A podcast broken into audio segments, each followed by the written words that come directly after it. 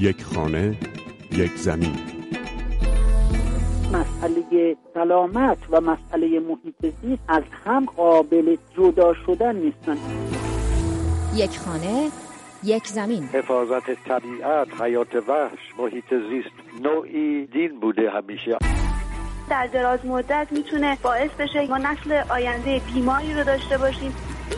هنوز میشه یک کاری کرد. یک خانه یک زمین. مجله محیط زیست رادیو فردا. سلام آزاده اصلی هستم. این هفته به بهانه جنجال ها در مورد تعداد یوز پلنگ های زنده در ایران از اهمیت وجود اونها در زیست بوم منطقه میشنوید.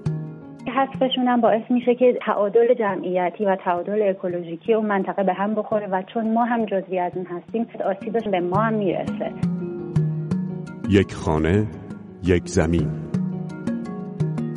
یکی از روزهای داغ شهریور یک قلاده یوز پلنگ ماده با سه طوله قد و نیم قدش که از تشنگی نای راه رفتن نداشتند برای یافتن آب به سمت نخلستانهای باف رفتند مردم محلی از دیدن اونها وحشت کردند و به سمت این حیوانات تب زده از گرما حمله کردند. خلاصه داستان اینه که دو طوله کشته شدند. مادر فرار کرد و طوله زخمی زنده مانده در بیکسی و تنهایی بعد از نه سال در محل نگهداریش در پارک پردیسان از دنیا رفت. بدون جفتگیری و حتی بدون دیدن یک همجنس یا دیدن دوباره مادرش. این داستانیه که روز نهم شهریور ماه رو از 22 سال پیش تبدیل به روز ملی یوز پلنگ کرده. داستانی که سالهاست تکرار میشه. یوز پلنگانی که جسدشون کنار جاده ها پیدا میشه یا پوستشون در مکانهای غیرقانونی در شکل و شمایل تاکسیدرمی فروخته میشه یا عکس هایی از شکارچیان غیرمجاز با جسد اونها منتشر میشه. حیواناتی که اونقدر کمیاب شدن که گفته میشه در معرض خطر نابودی در دنیا قرار گرفتند.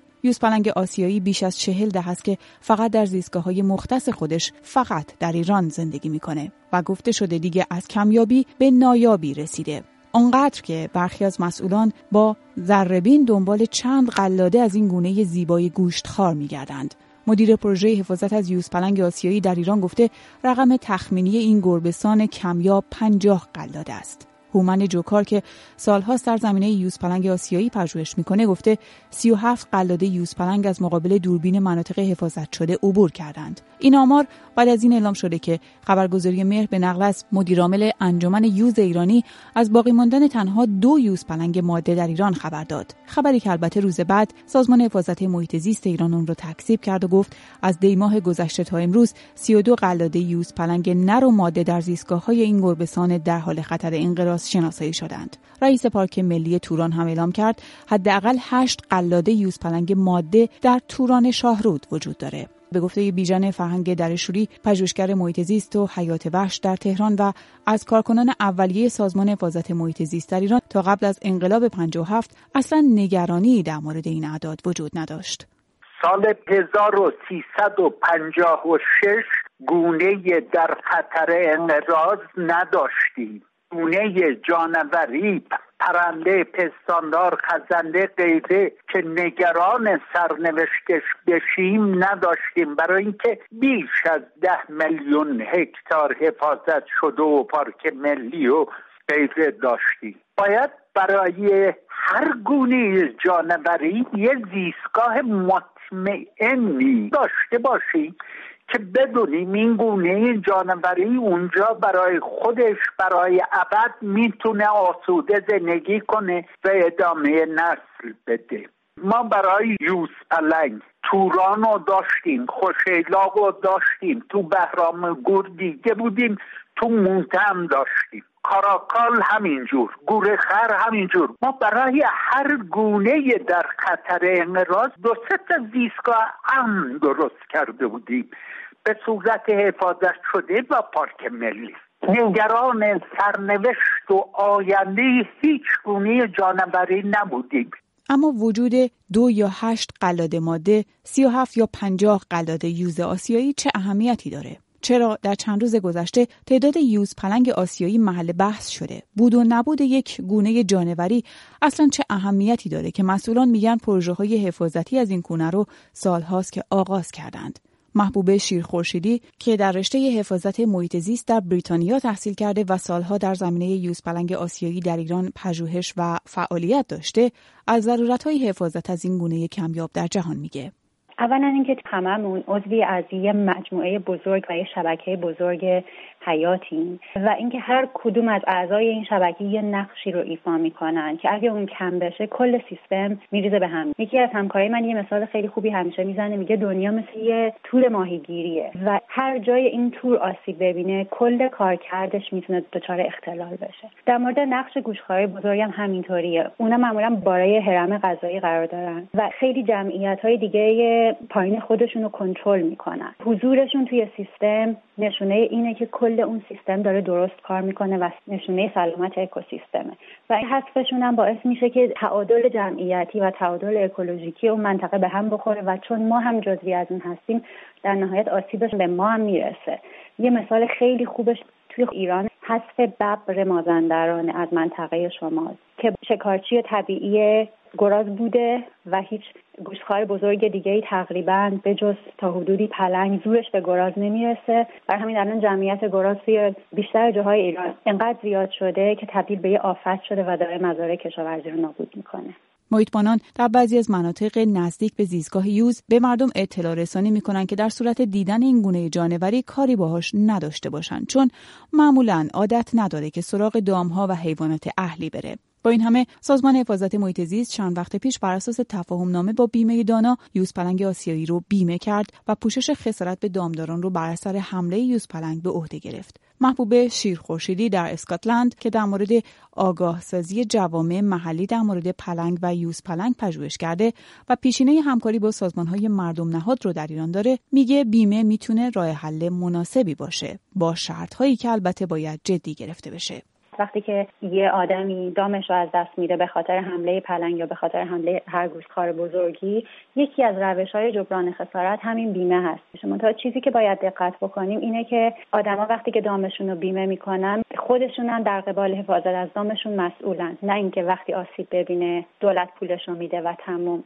این یه تعامل دو طرفه ایه که آدما رو هم موظف می‌کنه که بهتر و مؤثرتر از دامشون حفاظت بکنن. یه روش دیگه ای که الان توی دنیا استفاده میشه به جای اینکه پول مستقیم بدن به آدمایی که دامشون از دست میدن یا خسارتی می‌بینن از حیات وحش کار برعکس رو می‌کنن. میگن که ما به شما خسارت میدیم یا پول میدیم ولی این نه بر اساس خسارتیه که به شما وارد شده. بر اساس اهمیت اون گونه مورد نظر از نظر جهانی. مثلا اگر تعداد پلنگای این منطقه زیاد باشه یا در حد قابل قبولی باشه یا جمعیتشون سالم باشه ما به شما پول بیشتری میدیم. برای اینکه بتونین حضور اونو در کنار خودتون تحمل کنید و در واقع یه نفعی هم به شما برسه برای حفاظت.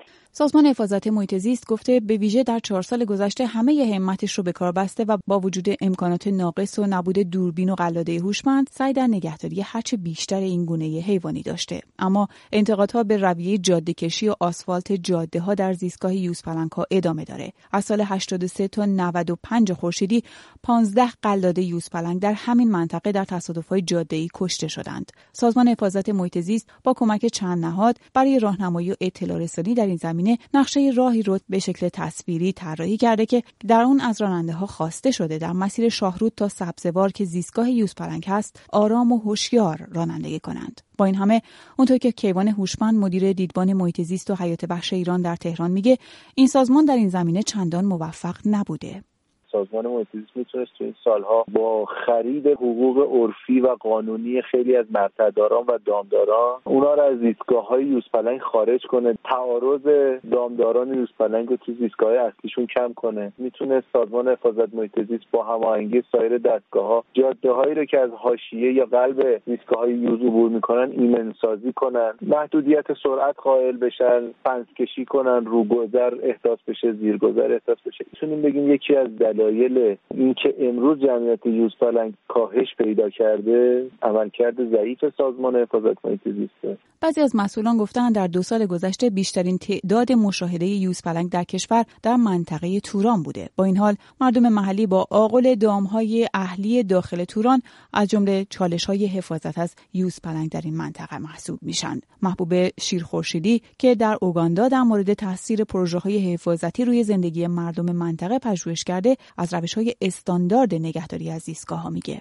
اینکه چطوری آدما به جای اینکه گوشخار بزرگ رو حذف کنن حالا پلنگ و یا شیر رو مثلا توی آفریقا اینکه چطوری سعی کنن که از دامهاشون محافظت بکنن. انواع روش ها وجود داره و این آدما آموزش می‌بینن که چطوری با حفاظت درست باعث بشن که مثلا دام کمتری مورد حمله پلنگ یا شیر قرار بگیره. یا اینکه توی برنامه ریزی های کلان دولتی که قاعدتا این کار رو دیگه در سطح دولت ها باید بکنن طرحهایی اجرا می‌کنن به اسم طرحهای آمایش سرزمین که در واقع یه جورایی برنامه ریزی مدیریت اراضی به صورت طولانی مدت. جاهایی که جمعیت گوشخارا زیادتره یا مهم هستن برای حفاظت گوشخارا سعی می‌کنن دام کمتری یا آدمای کمتری تو اون منطقه باشن و آدما رو سوق بدن یا داما رو سوق بدن به مناطقی که این جمعیت گوشخارا پایین تره آدم تا یه چیزی رو درست نشناسه نمی‌تونه دوستش داشته باشه. این شناخت با اطلاعات درست انجام میشه. توی آفریقا به خصوص نامیبیا خیلی این شایعه که یه سری قروق های منطقه‌ای وجود داره که این قروق ها توسط خود مردم محلی مدیریت میشه و مالکیت حیات وحش مسئولیتش به عهده جوامع محلی سپرده میشه. دولت بهشون میگه شما این جمعیت حیات وحش رو یا این منطقه رو مدیریت بکنید و خودتون هم سودش رو ببرید اما هستند کسانی که با وجود چیزی که کمکاری سازمان های مربوطه در این زمینه خونده میشه سعی می‌کنند قصه تلخ مرگ طول یوز پلنگ هایی که به روز ملی تبدیل شد تکرار نشه. بهمن نجفی محیطبان بازنشسته در تبس بعد از 32 سال کار در سازمان حفاظت محیط زیست خراسان یک کاروان به خودروی خودش بسته با تصویر بزرگ و رنگی یوزپلنگ آسیایی و در جاده های متصل به زیستگاه یوزپلنگ میرونه و شهر به شهر و روستا به روستا مردم رو با اون آشنا می‌کنه. دست تنها بدون هیچ بودجه و بدون هیچ حمایتی. شاید فقط برای تکرار نشدن داستان واقعی زندگی طول یوز پلنگان تشنه ای که سهمشون از منطقه زیستشون حتی جرعه ای آب نبود.